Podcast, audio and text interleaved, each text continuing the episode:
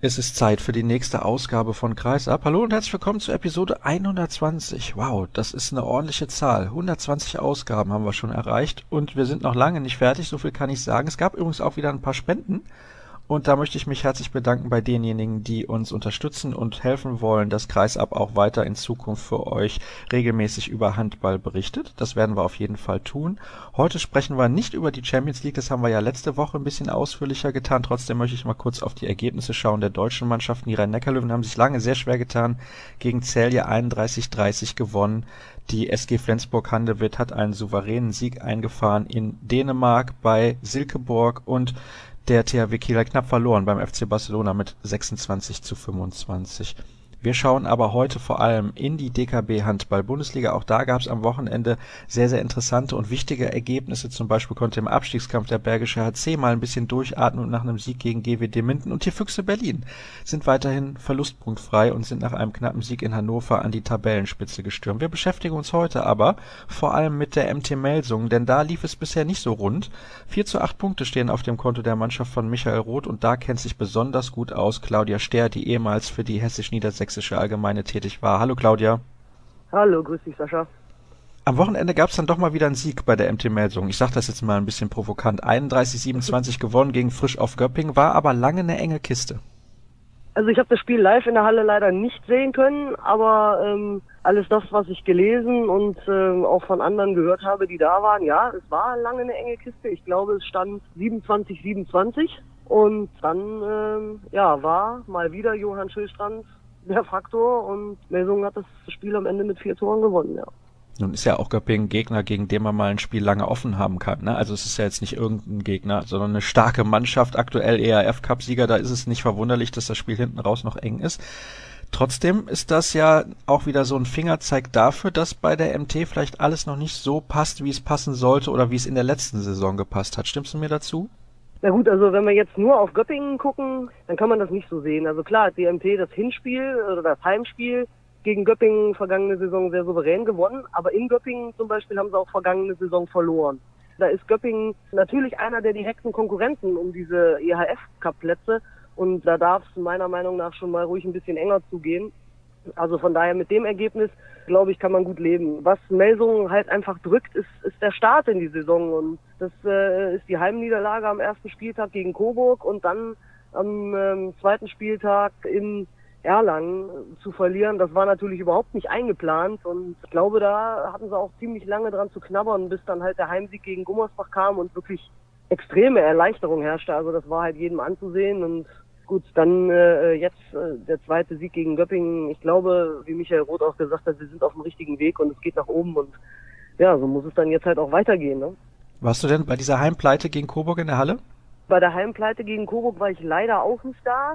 Ich kann gar nicht viel dazu sagen, weil ich es nicht gesehen habe, aber ich befürchte halt einfach, dass man gedacht hat, na ja, wir haben eine tolle Vorbereitung gespielt, äh, alles ist gut gelaufen Natürlich, wir haben ein, zwei Ausfälle, aber es kommt ein Aufsteiger, erster Spieltag, Euphorie groß, noch aus der vergangenen Saison. Und den Aufsteiger, den werden wir schon knacken. Und ja, dann lief es halt nicht ganz so rund und plötzlich verliert man so ein Spiel.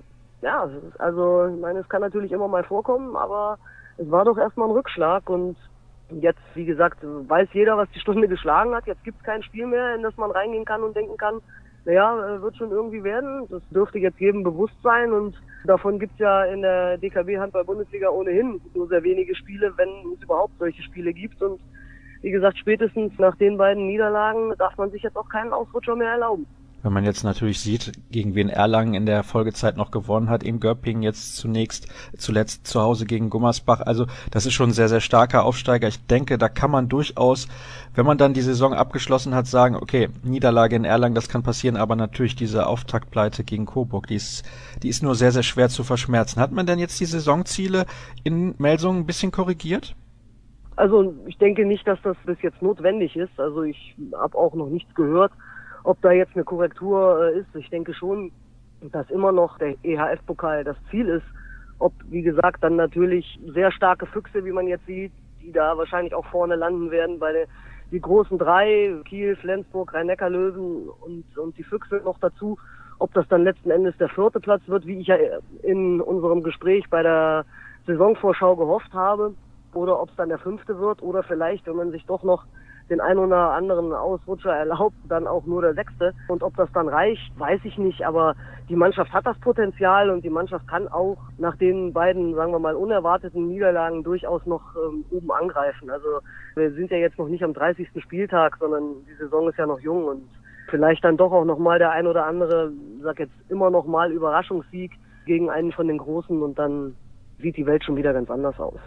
Das klingt für mich so, als wäre man komplett ruhig gewesen in Melsung, trotz dieser schlechten Ergebnisse zum Saisonstart. Gar keine Unruhe irgendwie im Verein? Also vereinsintern weiß ich nicht, ob es nicht doch Unruhe gegeben hat, aber ich glaube eigentlich, dass man sich eher geärgert hat. Also, dass man sich gesagt hat, was haben wir denn jetzt hier gemacht und, und, und wie ist das gekommen und das darf nicht passieren und wir müssen jetzt hier raus aus dieser Nummer und ist ja dann glücklicherweise gegen Gummersbach geglückt.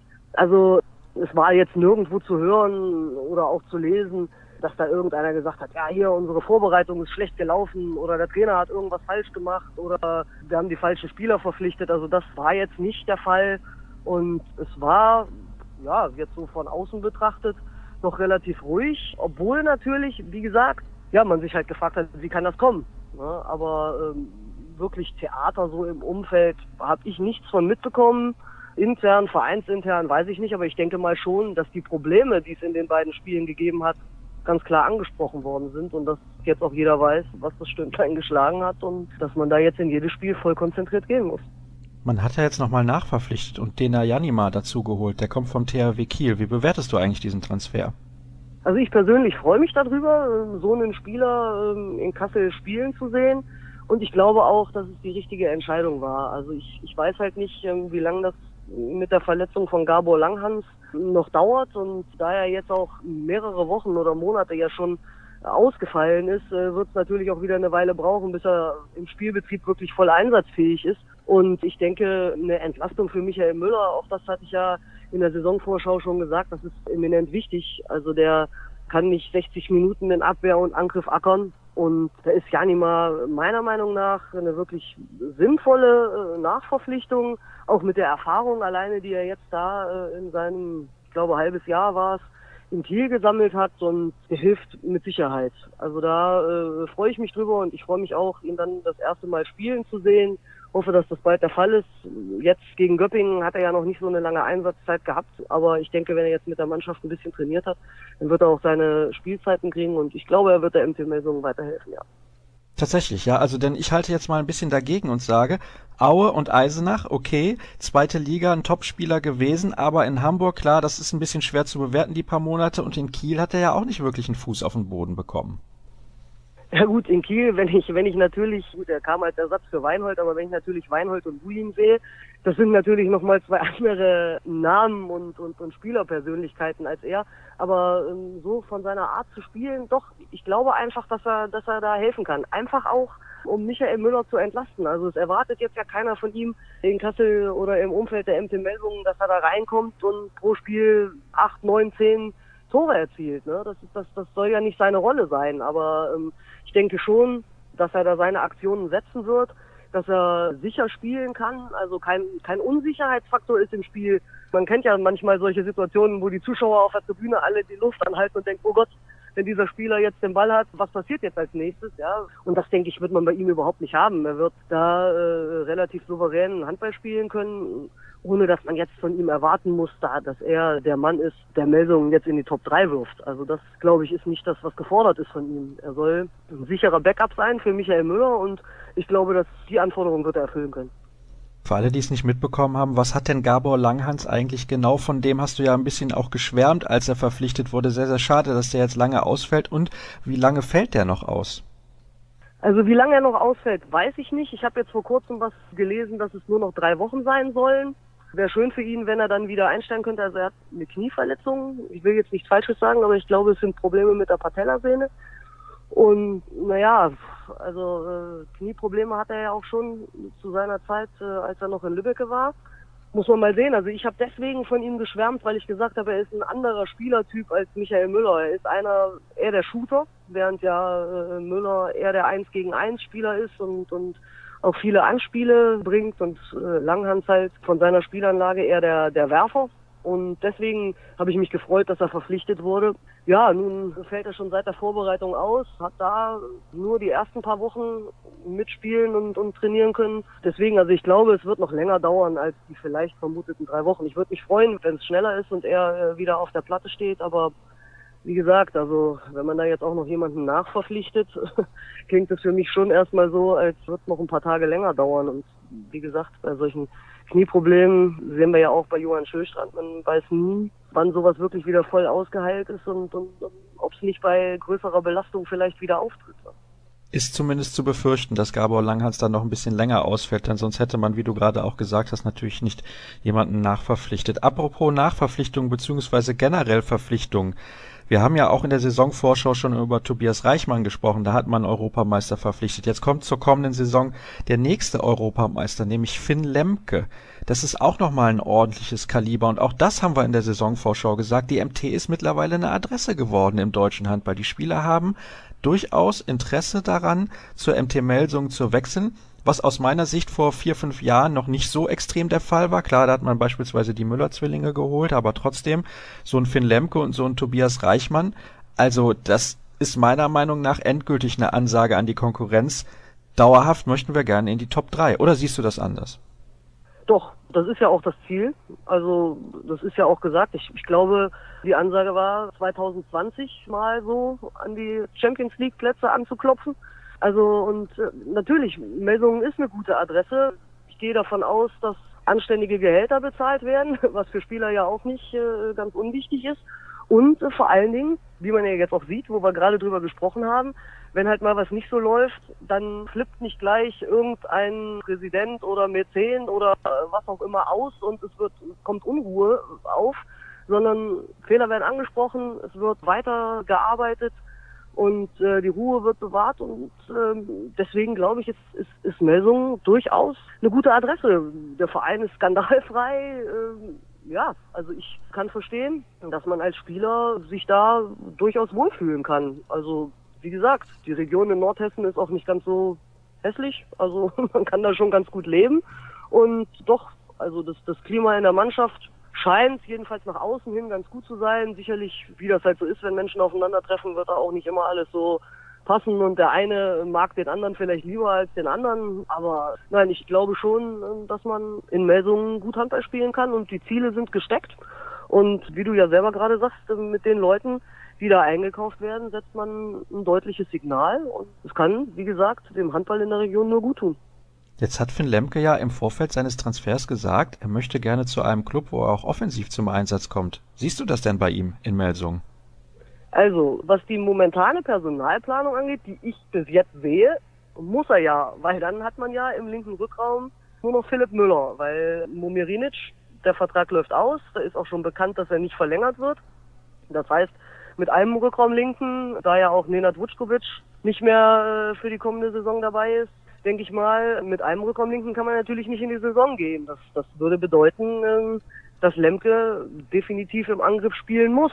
Und ich weiß natürlich nicht, wie die Planungen aussehen, ob es da vielleicht noch Planungen gibt, noch einen weiteren Rückraumlinken zu verpflichten. Also meiner Meinung nach ist da mehr Handlungsbedarf, sagen wir jetzt zum Beispiel mal auf der Rückraum-Mitte-Position. Und ja, dann wird Finn Lemke sicherlich auch im Angriff seine Zeiten bekommen. Ob das gleich von Anfang an funktioniert, wenn man lange Zeit kaum im Angriff gespielt hat, ja, das ist eine Aufgabe, die hat dann wohl Michael Roth zu erledigen, äh, dem Jungen dann da im linken Rückraum das Potenzial ja, abrufen zu lassen. Ne? Das äh, muss dann wohl der Trainer erledigen, den da hinzubringen. Also da äh, schauen wir mal. Also da kann ich jetzt noch nicht viel zu sagen. Also das werden wir sehen. Das ist mit Sicherheit nicht einfach, aber dass er auch im Rückraum spielen kann, hat er ja in Lemgo jedenfalls eine Zeit lang bewiesen.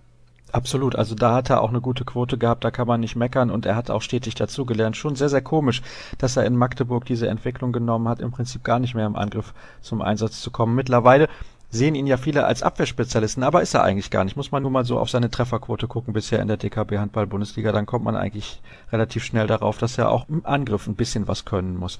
Eine Frage habe ich noch zum Abschluss, bevor wir in die Pause gehen in der heutigen Sendung und dann gleich zum Interview der Woche kommen. Der nächste Gegner auswärts Leipzig.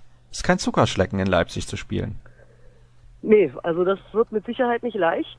Bei der MT hofft man ja so ein bisschen auf den goldenen Oktober. Also vergangene Saison haben sie das ganz souverän gelöst in Leipzig, aber wie gesagt, das ist ein Jahr her und, und die Vorzeichen sind jetzt andere. Die Minuspunkte sind schon da. Also da hat Melsung schon Druck und man sieht ja, in Leipzig läuft's ja ganz gut. Wenn wir dann weiter gucken, dann ist Stuttgart ein Gegner, dann ist Lemgo ein Gegner und Minden.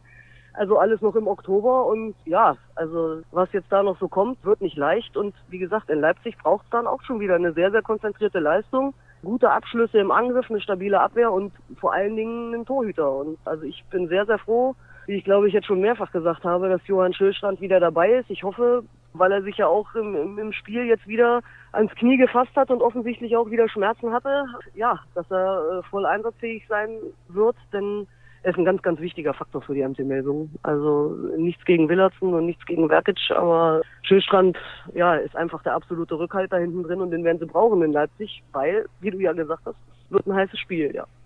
Zumindest kommen danach ja ein paar Gegner, die man durchaus schlagen kann, vielleicht auch ohne Johann Schöstrand. Also ich glaube in Leipzig, da wäre es schon ganz gut, wenn er noch dabei wäre. Dann halt Stuttgart, Lemgo, Minden und Minden spielt man ja dann auch im Pokal. Also ich denke, das könnte ein relativ erfolgreicher Oktober werden für die MT Melsung. Claudia, ich danke dir recht herzlich für deine Einschätzungen ja. und Analysen rund um die MT Melsung. Wir machen eine kurze Pause und dann gleich begrüße ich im Interview der Woche einen absoluten Durchstarter im Moment in der DKB Handball Bundesliga, nämlich Ole Ramel vom HCR Lang.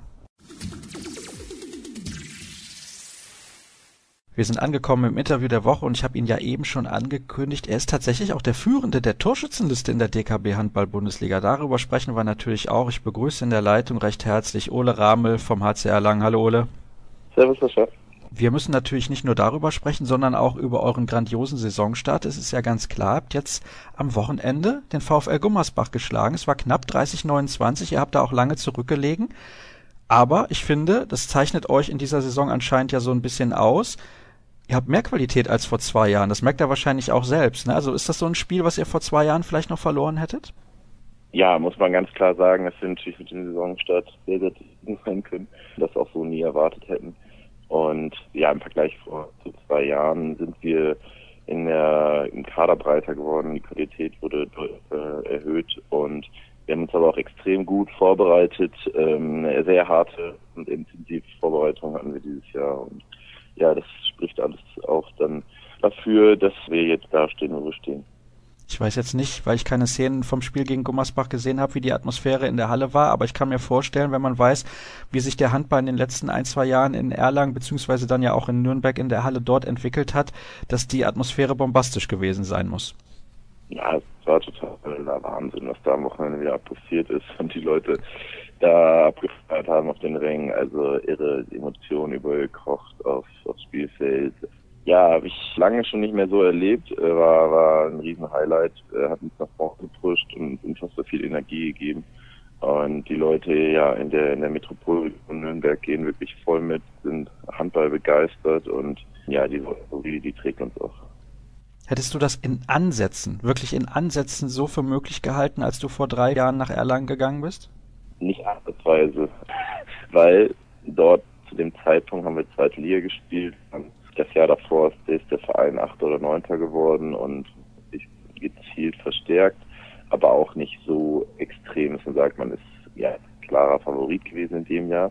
Man hat in der Schulsporthalle Handball gespielt, keine Möglichkeiten wirklich für Sponsoren und Zuschauer dieses End zu genießen. Das ist jetzt einfach kein Vergleich mehr und wie zu dem damaligen Zeitpunkt hätte ich mir das nie erträumt, dass man in diese Arena geht, dort solche Stimmung findet und dann der Verein auch diesen Weg nimmt und ja wirklich so professionell wie er geführt wird, auch da steht, wo er gehört. Gehen wir noch mal ein bisschen expliziter ein auf dieses Spiel gegen Gummersbach, bevor wir dann gleich über ein paar andere Themen sprechen. Gummersbach ist ja auch nicht irgendein Gegner. Die sind sehr, sehr gut gestartet in diese Saison. Warum konntet ihr das denn noch umdrehen am Ende? Ja, also in Gummersbach wird seit Jahren jetzt schon sehr gute Arbeit geleistet kenne ja auch noch ein paar Leute, hat ja selber lange dort gespielt, hat eine sehr talentierte ähm, junge deutsche Mannschaft aufgebaut mit auch viel Potenzial.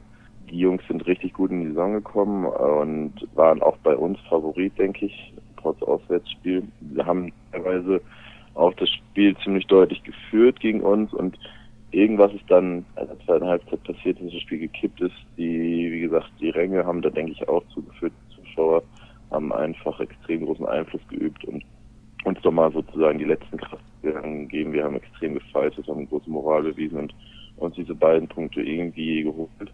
Ja, gegen eine deutlich favorisierte Mannschaft. Also wir können da sehr stolz sein, wissen aber auch, dass das Zusatzpunkte sind und dass das nicht zum Alltag ist. Ah ja, ich merke schon, du machst ein bisschen auf Understatement, aber wenn ich mir den Kader mal so angucke, sehe ich da relativ viele prominente Namen, die auch sehr, sehr viel Qualität mitbringen. Das ist ja das Entscheidende. Und eine Mannschaft, die aktuell auf dem sechsten Tabellenplatz steht mit 8 zu 4 Punkten.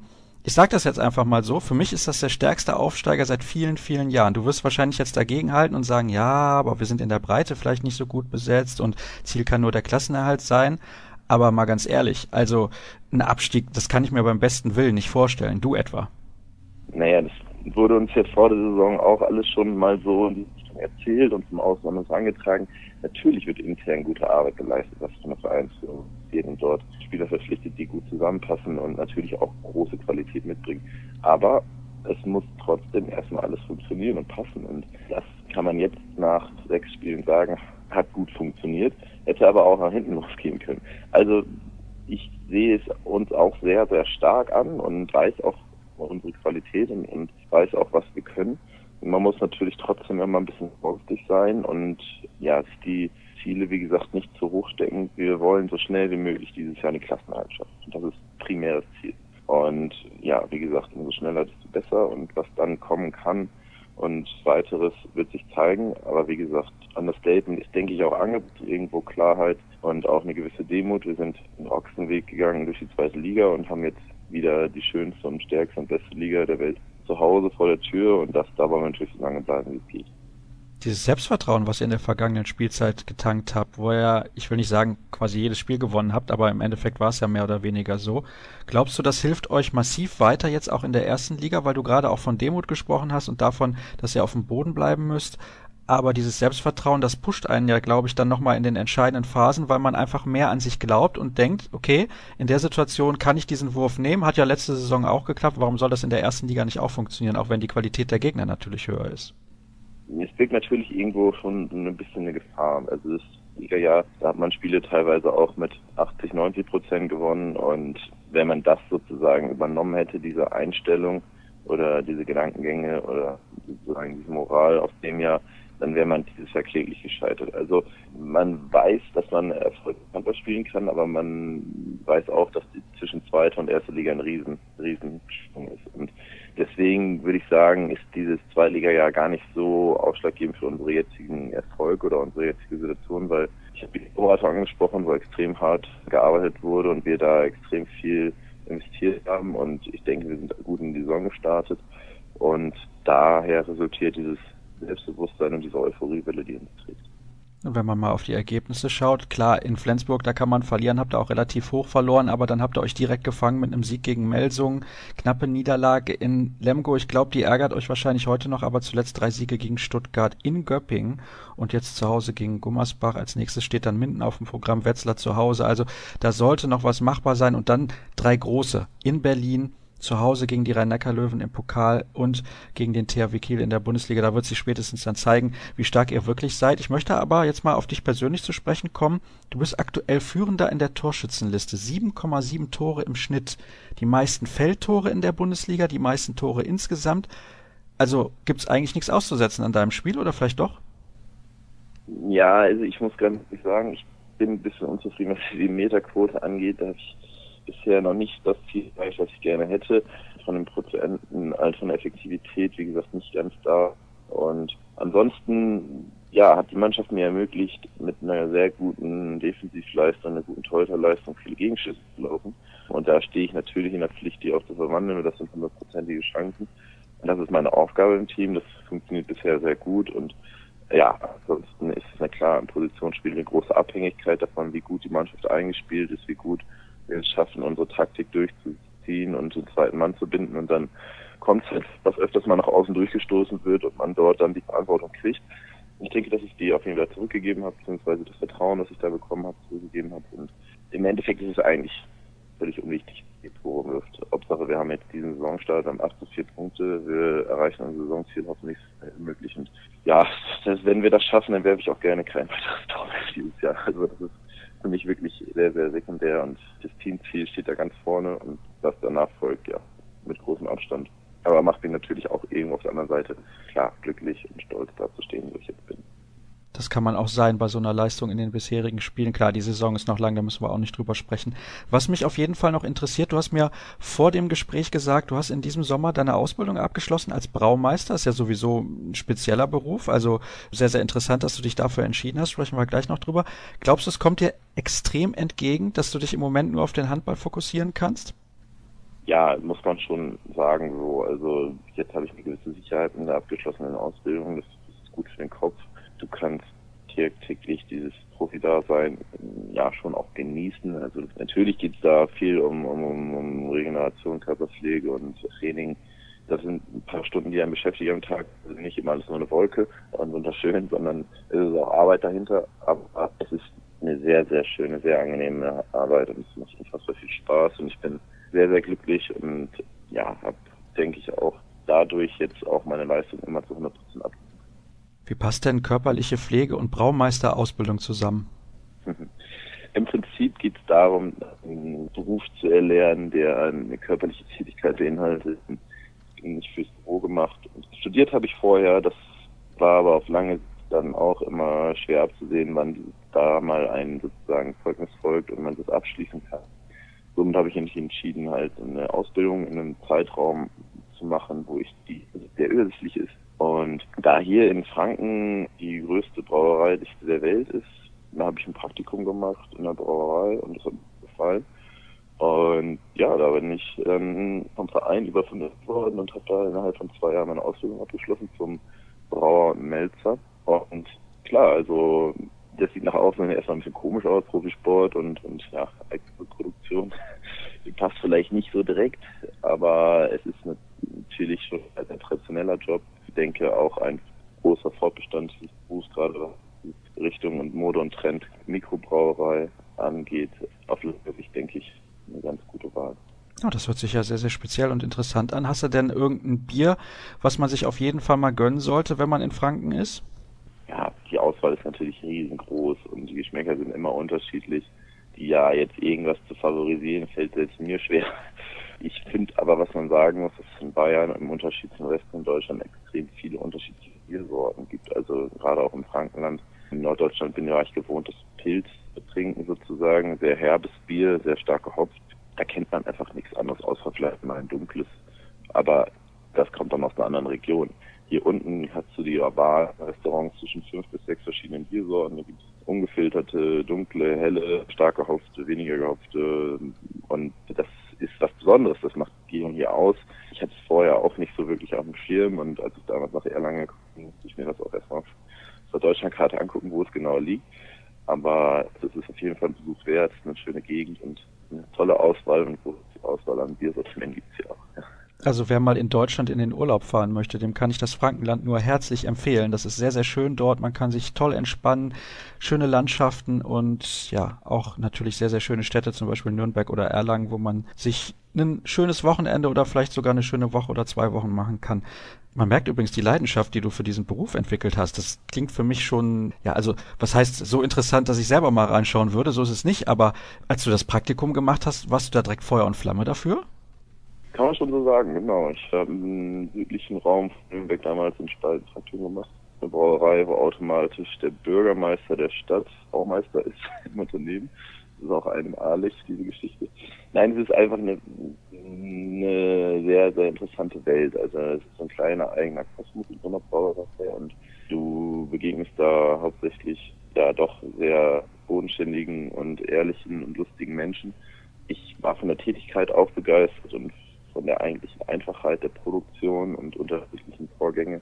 Und ich habe, wie gesagt, Interesse daran, auch zu arbeiten. Und das ist da auf jeden Fall gefragt. Und somit hat es gut gepasst. Und es hat sich so weiter fortgeführt in der Ausbildung. Am Anfang hat man natürlich relativ wenig Verantwortung, ist klar, ist in jedem Ausbildungsberuf so, man steht viel dabei und hilft, unterstützt, versucht. Aber über die Monate hinweg ging es dann immer besser und ich habe dort dann, wie gesagt, auch Verantwortung bekommen und ja, war, war schön, hat Spaß gemacht, will ich nie missen, diese Zeit und mal gucken, ob es dann auch wirklich für die Zukunft noch so passt irgendwann mal und man da wieder tätig wird. Bedeutet natürlich auch, wenn dort die höchste Brauereidichte der Welt ist, dass es da auch die meisten Arbeitsplätze gibt in diesem Beruf. Sprich, das ist mittlerweile so deine Heimat geworden, das Frankenland, denn eigentlich kommst du aus Norddeutschland. Ja, würde ich schon gar nicht so zwingend sagen. Also ich, mir gefällt sehr, sehr gut, das auf jeden Fall. Ich habe eine tolle Region kennengelernt, fühle mich hier sehr wohl, habe hier alles, was ich brauche. Das, das auf jeden Fall. Aber man vermisst natürlich schon, wenn man mal am Meer gewohnt hat, 16 Jahre, einfach den Ozean und das raue Klima.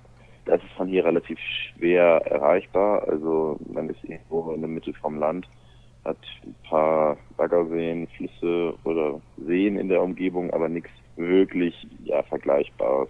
Das ist schon ein großer Punkt, wo ich sage, das, das vermisse ich extrem. Aber alles andere, also Lebensqualität und Dinge, die man unternehmen kann im Umfeld, die Berge sind nah dran und die Landschaft mit der fränkischen Schweiz sind auch tolle Erholungsgebiete, ist Wahnsinn und, und wie gesagt, ich bin jetzt meine vierte Saison schon da und fühle mich sehr, sehr wohl.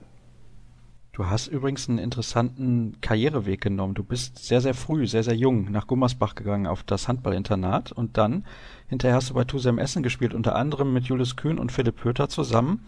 Das war ja damals eine sehr, sehr lehrreiche Zeit, glaube ich, denn ihr habt, ich will nicht sagen, jedes Wochenende die Hucke voll bekommen, das wäre ein bisschen übertrieben, aber ihr hattet schon große Probleme, sportlich mitzuhalten mit der Konkurrenz in der Bundesliga. Hat dich diese Zeit sehr geprägt? Wir hatten dem Jahr zuvor ein sehr erfolgreiches Jahr in der zweiten Liga, auch überraschend, dass wir damals aufgestiegen sind. Und dann wir den Trainer Mai Hanschke, der uns junge Spieler sehr, sehr gut geleitet und geführt hat und unter dem ich auch, von dem ich sehr viel profitiert habe. Wir sind dann mit einem, ja, sehr jungen, zwar talentierten Kader, aber nicht ausreichender Qualität in die Liga gekommen und natürlich untergegangen. Also es war nicht immer schön, aber trotzdem für uns was extrem Besonderes. Also jeder hatte diesen Traum zu dem Zeitpunkt irgendwann in dieser Liga spielen zu dürfen. Und dieses Privileg hatten wir dann bekommen und wir haben uns natürlich jedes Spiel zerrissen. Hat selten gereicht, um was Zählbares mitzunehmen, aber das war weniger schlimm. Also waren da jetzt irgendwie auch sehr realistisch mit umgegangen für den Zeitpunkt und hatten nicht zu viel ausgerechnet. Jeder hat es, und das sieht man heute, irgendwo als Bühne genutzt jeder einzelne Spieler konnte sich dort präsentieren und ja, du hast es angesprochen, Kühn, Köter, aber auch Pitschkowski haben damals ja als Talente gegolten und sind dann jetzt bei guten Vereinen in der Liga untergekommen und war natürlich eine sehr lustige Zeit, wir haben eine gute Stimmung gehabt und so. Also es war waren zwei schöne Jahre in Essen auf jeden Fall. Den habe ich ja noch vergessen, den Pitschkowski. Ist ja auch nicht der Allerschlechteste. Also da sieht man mal, was das für eine interessante Mannschaft war damals. Hätte man gar nicht gedacht, wenn man die so hat spielen sehen. Ist aber schon lange her und die Entwicklung der einzelnen Spieler kennen wir mittlerweile. Apropos Entwicklung, das wollte ich dich auf jeden Fall noch fragen, denn du bist der erste Außen, der zu Gast ist in der Sendung, seitdem angekündigt wurde von der IHF, dass man zukünftig ohne Harz spielen möchte. Was sagst du denn dazu? Ja, ich habe das jetzt ehrlich gesagt nur so am Rande mitverfolgt. Ich könnte jetzt gar nicht genau sagen, ob das schon ein Beschluss ist oder ob das nur eine Überlegung ist. Ja, also es soll zur übernächsten Weltmeisterschaft schon der Fall sein. Also sprich 2019.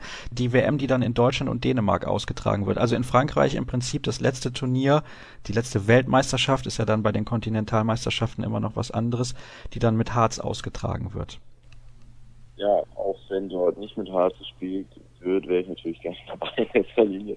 Aber was ist denn diese Überlegung und was, warum wird das so gemacht? Also ich denke, dass es im Profisport nicht als sehr sinnvoll gilt, da jetzt was zu verändern und gerade so einen wichtigen Faktor, der wirklich extrem viel ausmacht, ein Handling in der Performance, dann könnte man theoretisch auch einen Ball vergrößern, könnte keine Ahnung, was da, was, warum man das macht. Ich bin kein großer Fan von dieser Überlegung muss aber auch dazu sagen, dass ich selber zum Beispiel nie mit Harzdepot oder sonstigen Dingen spiele. Also ich in den Harz wird bei mir, wird man nie sehen, also nicht im Training, nicht im Spiel. Ich habe glücklicherweise große Hände geerbt und die reichen für mich aus, um den Ball zu halten. Und die anderen Spieler nehmen auch sehr viel von dem Produkt sozusagen. Ist immer ausreichend der Ball. Ich weiß gar nicht, ob ich das letzte Mal ohne Harz gespielt habe. Ich kenne das Gefühl gar nicht mehr. Bin sehr gespannt, wie das wird. Also ob das jetzt eine einmalige Sache bleibt oder ob man das wirklich durchzieht. Ja, kann das aber nicht wirklich gut halten. Ich bin auch sehr gespannt, ob sich das überhaupt durchsetzt, ob die das final verabschieden können. Aber das ist ja eine ganz andere Geschichte, die wir sowieso hier nicht beurteilen können. Eine Frage habe ich noch zum Abschluss. Wie kommt man denn dazu, sich ein Hausschwein zuzulegen? Es ist schon eine jahrelange Überlegung. Und irgendwie ist es dann leider immer ein Hund geworden. Jetzt ist aber, da hat sich wieder eine Veränderung persönlich von mir ergeben und da hatte ich dann die Möglichkeit, auch das mal diesen Traum umzusetzen. Eigentlich vergleichbar wie eine Katze, also auch so reinlich und geht auch aufs Katzenklo. Die kleine Frieda und frisst alles, also ist wirklich sehr, sehr leicht zu handeln, sowas. Und ja, also macht Spaß und kann ich nur empfehlen. Ja, ich weiß nicht, ob jeder den Platz hat, zu Hause ein Schwein zu halten. Wohnst du irgendwie so auf dem Bauernhof oder sowas? Nee, ich habe einen relativ großen Balkon noch dazu und ja, die Wohnung ist auch hat schon ein bisschen räumiger und somit auf jeden Fall den Hausschwein artgerecht. Naja gut, also es klingt auf jeden Fall sehr, sehr interessant und spannend. Nicht nur was das Hausschwein angeht, auch was deinen Beruf angeht, was deine Karriereentwicklung angeht. Ich danke dir recht herzlich für das offene und ehrliche Gespräch, Ole. Wünsche dir natürlich noch viel Erfolg mit dem HCR lang und vielleicht wird es ja tatsächlich schon was mit dieser Weltmeisterschaft im Januar 2017. Ist nicht komplett ausgeschlossen, oder? Wie bewertest du das für dich persönlich? Ehrlich gesagt habe ich mir da zu dieser jetzigen Frage noch keinen einzigen Gedanken gemacht. Ja, das ehrt ähm, dich. Das ehrt dich auf jeden Fall. Aber als Führender der Torschützenliste nee, kommt der Bundestrainer irgendwann nicht um dich rum, ne? Also, wenn du weiter so triffst. Ja, also ich durfte vor zwei Jahren mal mit und da war ich natürlich, ja, war für mich Wahnsinn, war irre, toller, tolles Erlebnis, unfassbar stolz und eine große Ehre. Da war auf der Position, da muss man auch ehrlich sein, gibt es in Deutschland unfassbar starke Spieler, waren Tobi Reichmann, Patrick Gottsier und Berlin. Auch selbst noch da in der Liga weiter unter den anderen Vereinen Spieler, die unfassbar hohe Qualität auf der Position, relativ jung alle noch sind. Ich mache mir da keine Illusion. Also ich bin natürlich bereit, sofort irgendein Anruf kommt, überall auf der Welt hinzulaufen, um dort an die deutsche Nationalmannschaft spielen zu dürfen. Aber ich weiß auch, dass, dass das ja jetzt in erster Linie nicht, dass ich das nicht selbst in der Hand habe, dass ich da auch sehr große Konkurrenz habe. Sollte es dazu kommen, unbedingt, also würde ich sofort mitnehmen und wieder machen, aber wahrscheinlich nicht so realistisch. Ich halte es nicht für komplett ausgeschlossen, denn Dago Sigurdsson, das wissen wir ja, ist immer für die eine oder andere Überraschung gut. Ole, herzlichen Dank nochmal. Weiterhin natürlich viel Erfolg mit dem HC Erlangen in dieser Saison und das soll es gewesen sein für Episode 120 von Kreisab. Ihr wisst ja, wo ihr alle Informationen findet, entweder bei facebook.com slash kreisab oder bei twitter at kreisab.de und wer noch weitere Informationen will, auch auf unserer Internetseite, auch wenn die relativ spärlich ist, unter kreisab.de. Das war's für diese Woche. In sieben Tagen hören wir uns wieder. Nee, in sechs sind's ja schon. Also, bis nächsten Montag.